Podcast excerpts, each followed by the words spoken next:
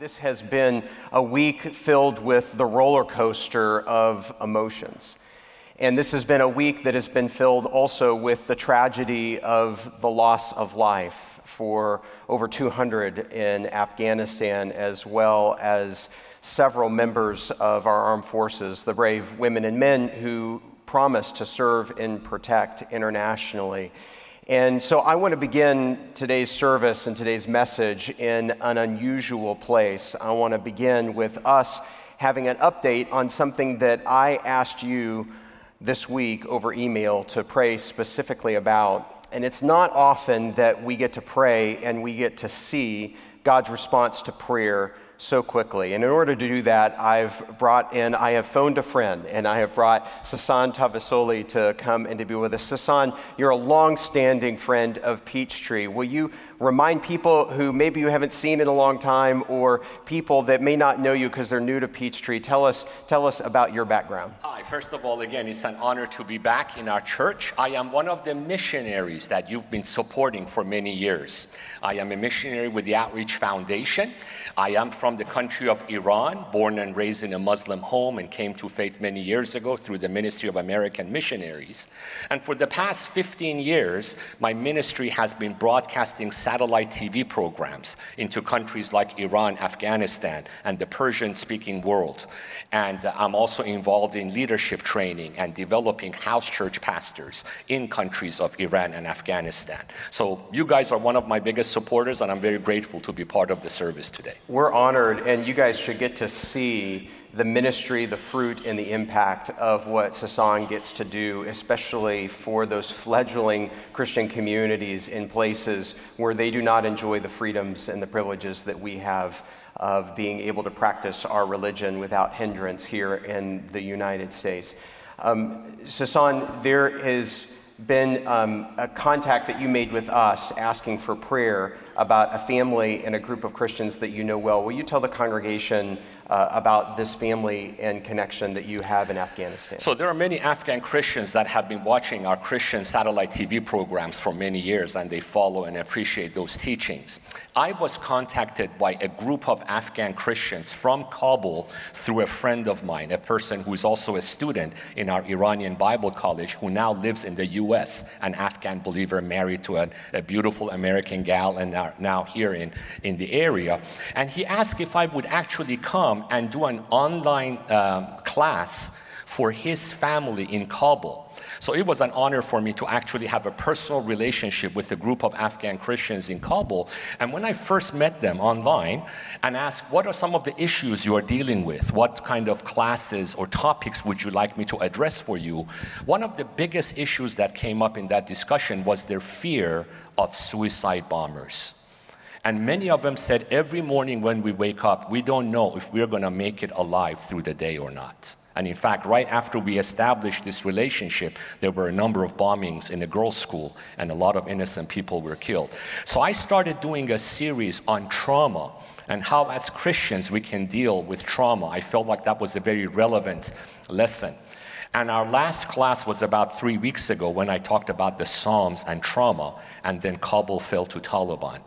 And so these Christians started to make plans to leave the country, but they were stuck in the country. And if I understand it correctly, these Christians were particularly at risk because they had made the brave step of actually switching their status from Muslim to Christian, even formally with the government. So the government even knows them to be Christians, and so they were particularly at risk. And when you shared with us the prayer request, they were desperately trying to get out of the country, and they were even at the gate of the airport the very day that the bombing that took place. Yes, so actually, yeah, just 4 weeks ago, talking about bad timing, 4 weeks ago, they received their government ID cards that identified them as Christian converts from a Muslim background. And this group of Christians had been staying for 4 days at the Kabul airport and couldn't get in. BBC ran a news segment talking about Christian converts from Islam that are stuck outside the Kabul gate. And actually, some of these people told me, Sasan, our life is in danger now that BBC has announced that Christians are trying to escape. So after 4 days and not being able to get inside the airport, they gave up hope They went back home. They were planning to rest and, try to make their way through the border into Pakistan. They left the airport area 2 hours before the explosion that just happened a couple of days ago. So when Sasan let me know what was happening, I like to subscribe to the motto of what St. Augustine once said: pray as though everything depends on God and work as though everything depends on you. 4 years ago, a thing called the Atlanta Friendship Initiative began in pairing African American and Caucasian business leaders in Atlanta together to be a part of a partnership. I got paired with then pastor at the time, Raphael Warnock of Ebenezer Baptist Church, who at that time wasn't even running for U.S. Senate. Now, Senator Warnock and I, because of that friendship, I had his cell phone number, and I'm unashamed to use it on behalf of the gospel. And so I called Senator Warnock, and I said, is there anything that you can do to get us in touch with the State Department to help out? Connections were made. Jay, other people at the church got kind of directly involved in helping to make sure with Sasan that they had all the right information. And then when Sasan had let us know about not only that they had fled the gate, but that the bomb had went off, we had basically heard from the State Department that we're not even sure that we're going to be able to get out all the Americans. So there was not a lot of hope. And then the next day. And so the next day, Jay and I had a Zoom meeting with my Afghan friend in the U.S. whose family was, we were trying to help. And I said, I hear the Pakistan-Afghanistan border's packed. It's hard to get through. What are your family's plans? He said, a miracle happened. A bus came in the middle of the night and picked up our family and another family, total of 18 people. In the middle of the night, a bus came, put everybody on the bus, and they are now inside the airport waiting to get on a plane. He said, it's a miracle. And now we know it is a miracle. And now we know that they're out of Afghanistan and that they are en route. There will be several stops, as you can imagine, to the United States, but they are out of Afghanistan and they are going to find their way here. We thought that this was such a God-sized story that we wanted you to hear this directly and from Sasan and with us. And so, Sasan, would you be willing to pray for us as a congregation, for the people of Afghanistan, for this family? And then after I'm done with the message, Pastor Jay is going to talk about next steps for us in partnership and ministry. It will be my honor, but I want to say something. I came across a saying from the Talmud based on the Old Testament prophet Malachi, and I wanted to read this to you. I really mean this from the bottom of my heart to you as a congregation here at Peachtree. Do not be daunted by the enormity of the world's grief. Do justly now, love mercy now, walk humbly now. You are not obligated to complete the work, but neither are you free to abandon it. You didn't abandon. You stood with your brothers and sisters in Afghanistan. You prayed, you interceded, you contacted your friends, and I'm very grateful on behalf of Afghan Christians for what Peachtree has done. Let's pray. I came across a simple prayer for Afghanistan. For those who are fleeing, we ask for sanctuary. For those who are staying, we ask for safety. For those who are fighting, we ask for peace. For those whose hearts are breaking, we ask for comfort. For those who see no hope and future, we ask for a hope and future. Father, I lift up our brothers and sisters in Afghanistan. We are thankful for those who've been able to flee the country to a safe place, and we pray for the protection of that church that is going to face some very difficult times in the coming months. I pray that churches like Peachtree, Father, would move into showing hospitality, love, and generosity to the multitudes of refugees who are coming to our doorsteps. Help us to be Christ to the new neighbors you are bringing into our country. Help us to be instruments of peace and comfort for this new community that is coming to a free land where they can be exposed to the truth of the gospel. And may you even use the tragedies and the chaos of our current time for the building up of your kingdom among the people of Afghanistan. In Christ's name, amen. Amen. Can we celebrate God and thank Sasan for being with us? And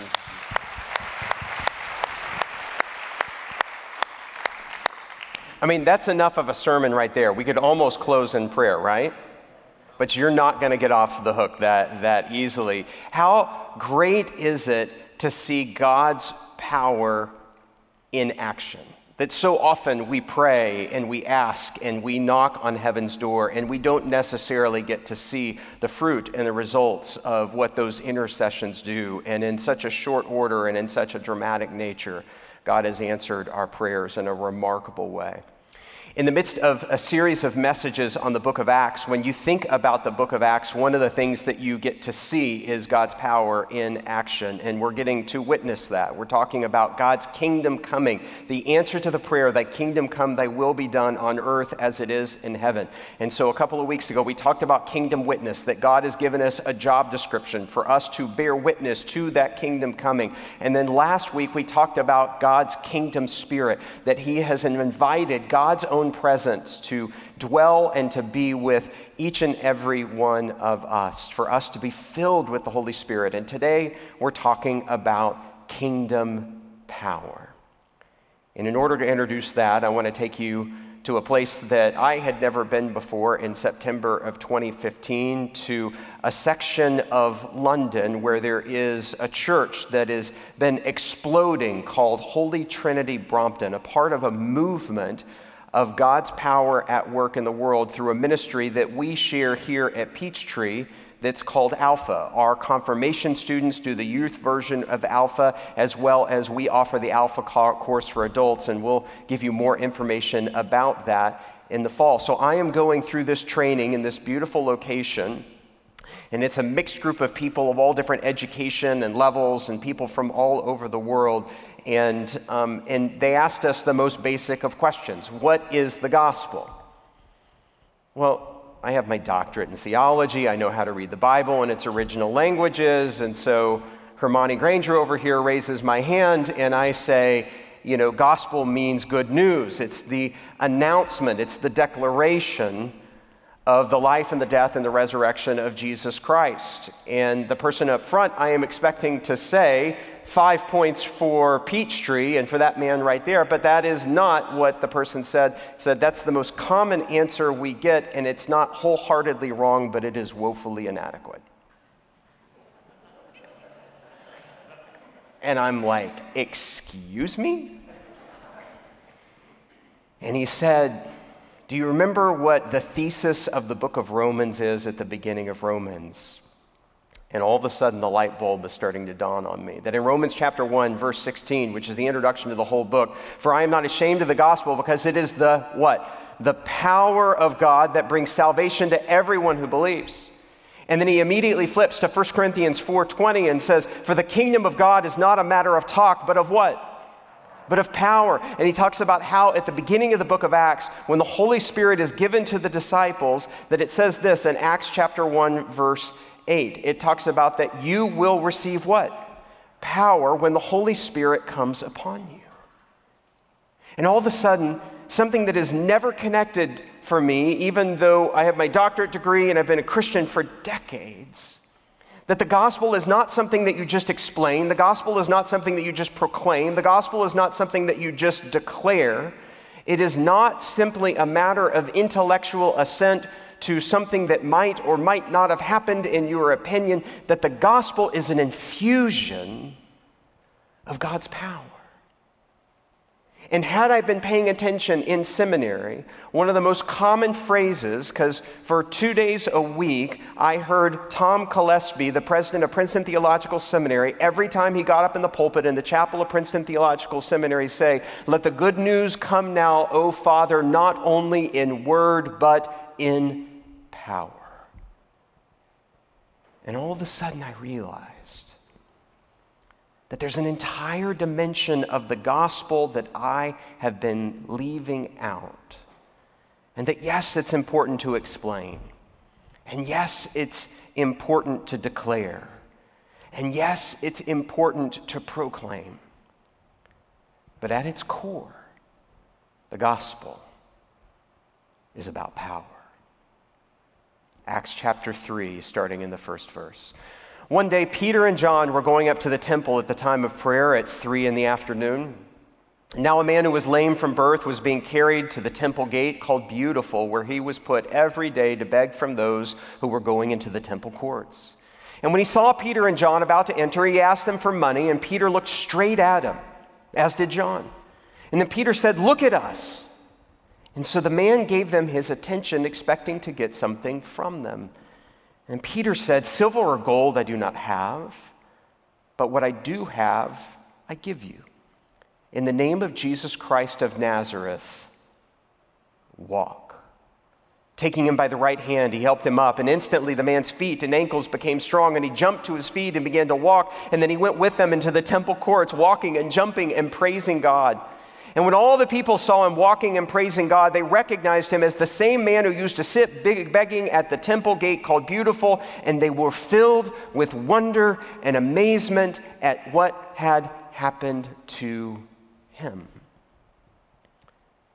Earlier this summer, when I take some of my study leave, I get to read some things that I don't have time to read throughout the course of the year. And one of the things that I try to read is some novels and some big, thick books that I don't have time to dive into when it's so busy throughout the program year. And one of the novels that I've had on my nightstand for a while that I haven't gotten to read was the Pulitzer Prize-winning book from 2019. It's called The Overstory. It's this epic novel over 500 pages long, and it's a view of life kind of through the prism of 5 different trees. And the story starts out with an immigrant family in Brooklyn in the 19th century. They grab a bunch of chestnuts and put them into their pockets and take them with them when they actually go further west into Iowa, and they plant them into the ground, and they grow a grove of 6 chestnut trees, and 5 of the 6 chestnut trees dies, and there's one chestnut tree that remains that's magnificent, that's a sentinel. And for some strange reason, around the turn of the 20th century, one of the relatives of those who had planted this tree, on the 21st of every month, took out a camera and took a picture. Rain, shine, snow, it didn't matter. But a picture every single month. Throughout the years and the generations, that tradition was passed down until that stack of pictures was over 500 tall. And one of those relatives, on a lark one time, took that stack and began to thumb through it. And what happened at a time when you really didn't have motion picture was you got to watch this tree come to life in a series of kind of time-lapse video. You saw something that you wouldn't normally get to see because of the passage of time. When I think about God's power, most of the time we don't get to see God's power because we do not have the eternal patience nor perspective of getting to see the nature in which God's power is in motion. And what I love about the book of Acts in general, but Acts chapter 3 in particular, is that it is a little flip-through time-lapse video of God's power in motion, of the gospel at work, that yes, Peter proclaims and he preaches when he's given the Holy Spirit, but it doesn't stop there. And the first thing that we get to see of God's power in motion is we get to see Peter and John doing something that seems so basic that you might have missed it, that they go to the temple to pray. Let's look at verse 1. It says, "One day Peter and John were going up to the temple at the time of prayer." Both Kelly's mother and my mother spent the decades of their careers working in churches as children's Christian educators. And when you think about the number of children and the number of Sunday school lessons and the number of kind of children's sermons that they have given, it would be amazing to think about all the different seeds that have been planted. And I love one of the children's sermons that Kelly's mother was fond of doing. She would sit at the front of the church and all the children would come to her, and she would have 167 Cheerios that she was stringing all onto a string, and she would have one Fruit Loop. And she would ask the kids and the congregation of different things that we do that fill up our time. She would talk about all the time that we sleep. She would talk about all the time that we're at school, all the time that we're doing homework, all the time that we have to do our chores, all the time that we get to play, all of those different things. And seeing how all of those hours, because you have 168 hours in your week, and then she holds up that Fruit Loop, and every child wants to eat it.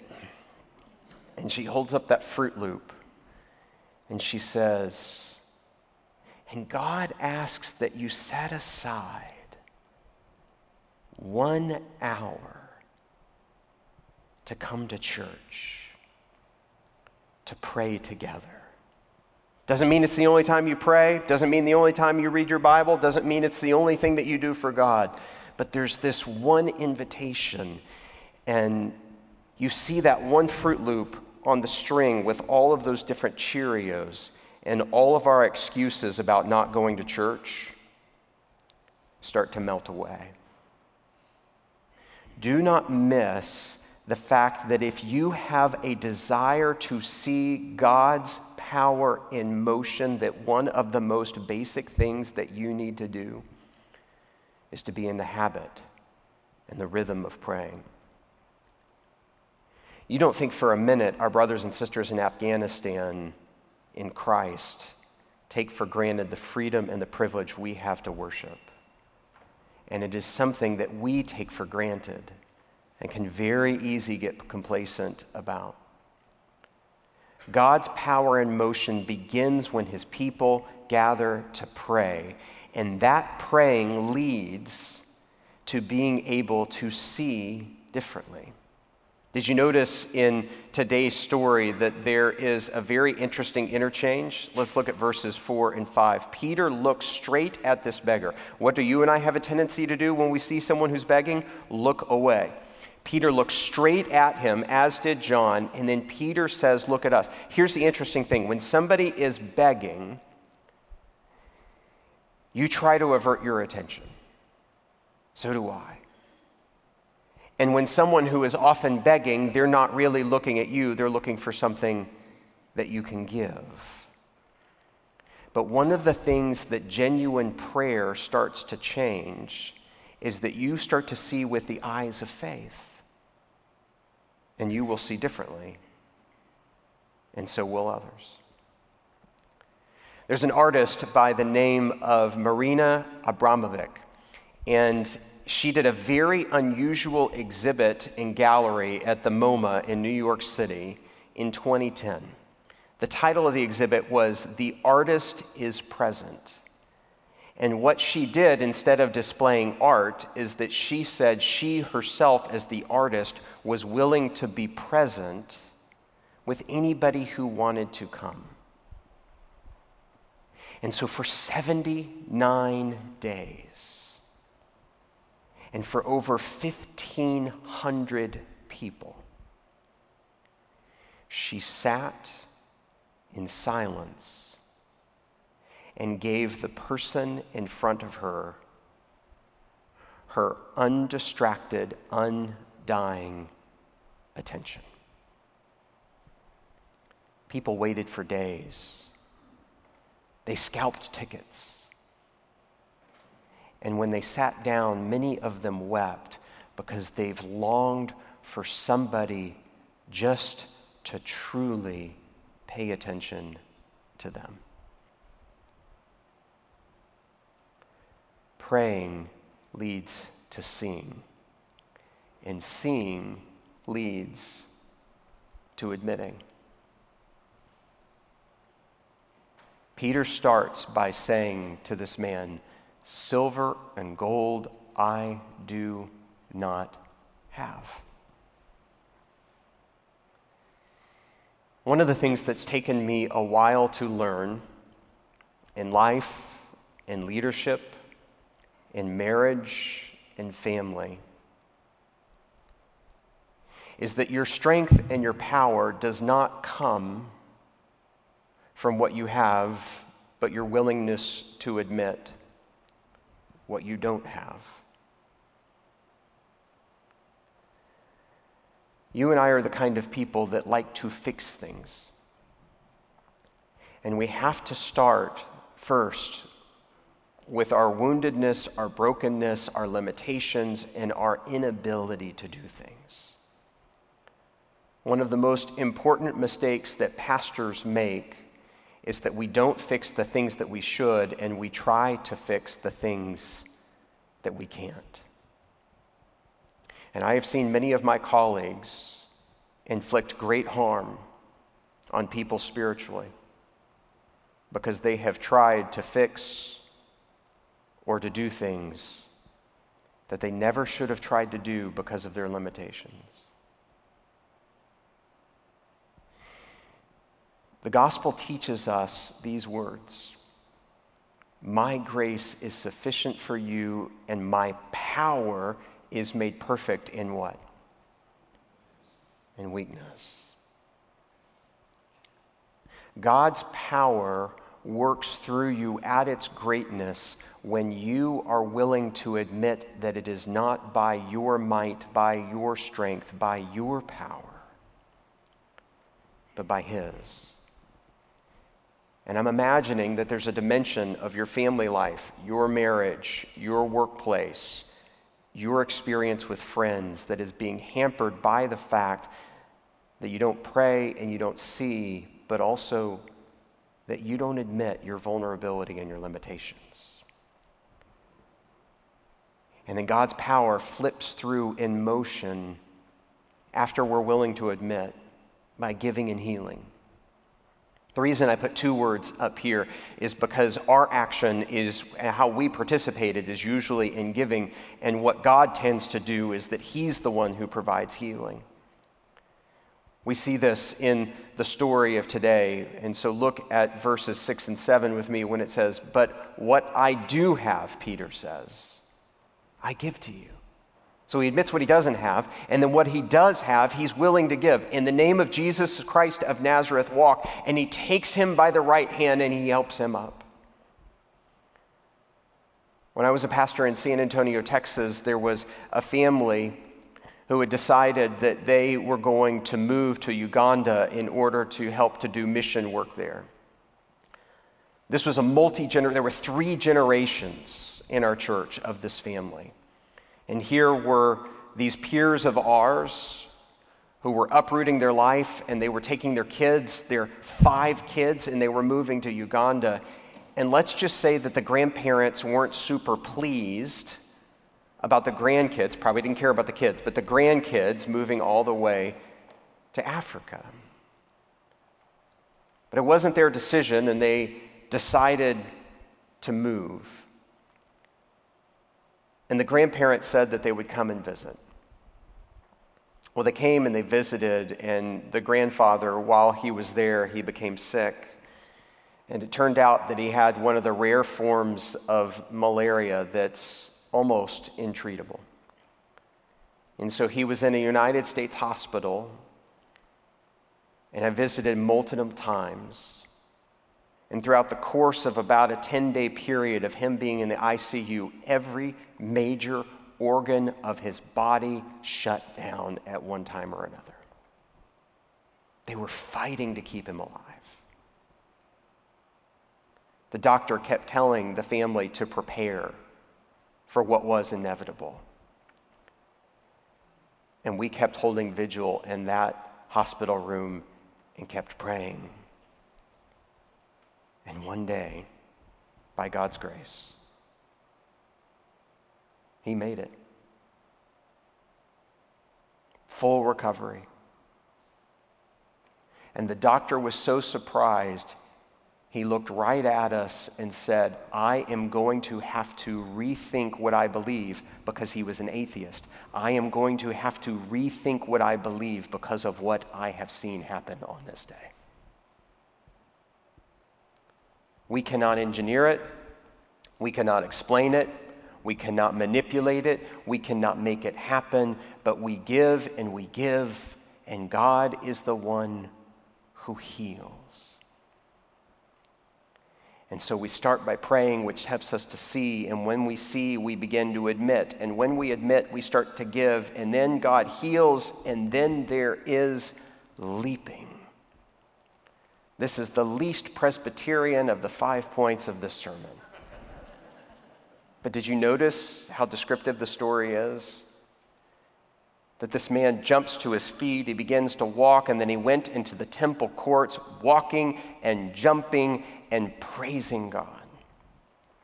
Little known fact about your senior pastor: when I was in college, one of my extracurricular activities is that I was on a ballroom and country western performance dance troupe that nationally competed, have been on national TV. You don't believe me, so I'm going to show you some pictures. Here I am in costume with one of my dance partners, Jan Court, and here's another picture of us at the Miss Texas pageant, dancing to Boogie Woogie Bugle Boy of Company B. And so there's a part of my college experience that I try to hide from you because I'm not a Baptist. There's a part of my college experience that is that of this dancing. And for me, dancing was a lot of fun. But for a guy who was also on our dance troupe, it was more than fun. It was a lifesaver. I noticed, and I'm not going to give you his name, I noticed that he came to every rehearsal, every event. He became a TA. He did everything he possibly could to dance as much as possible. And I didn't know him before he was on the dance troupe. And I said, man, you're obsessed. You're here all the time. And he said, yep. He said, Rich, you didn't know me before I started dancing. But before I started dancing, I was obsessed with drugs and alcohol. And that dancing literally saved my life. All it took was an invitation from a girl he didn't know to start to move, to start to jump, to start to dance. And once he was invited into that dance, all the drugs and the alcohol, it fell away. One of the things that you and I forget is that what we are invited to is God's power in motion in the world, and that the ancient theologians used to describe the work of Father, Son, and Holy Spirit as perichoresis, or as a dance. God is dancing in this world, and he invites us to join him, and it is not just to make your life a little better. It is a matter of life and death, of rescue, of God's work being restored today. We have been given an unbelievable case study this week of God's power in motion. And so when you think about these 5 things and the way that you as a congregation have mobilized, that when asked, you started to pray. And then when you start to pray, something that's happening in the media is no longer just a media event for you, something that you might complain about or lament about. It is something that you might actually start to see differently because you see faces and you see lives and you see people. And then once you do that, you and I are able to admit that we know that we are not in control, that we are not in charge, and that we are limited, and that we have to cast our cares before God. And when we do that, we will start to give, and God tends to reveal himself and heal in the world, and that will lead to leaping. Do you think that there is a company of church right now that is in Qatar, on their way to Germany, on their way probably to Oklahoma City to begin with, that they're leaping for joy because of what God has done for them? My friends, the gospel is not just an explanation. It's power. And I want to invite you to experience the time-lapse video of God's power at work in your life and in mine. So let's pray. Thank you, God, for revealing something that is often so invisible to us that we now get to see in full bloom because of your work in the world. Lord, forgive us for not stopping to pray or failing to see or feeling like that we have to have it all together and are too strong to admit our limitations and our weakness. God, maybe we hold back and don't give, and yet when we start to participate and see these things at work in around us, we will discover the gospel is so much more than a story or the reality of something you have done a long time ago, that you are still doing that right here and now. We thank you, God, that you have given us a new opportunity and a new hope. And we pray these things in Jesus' name, and all of God's people said,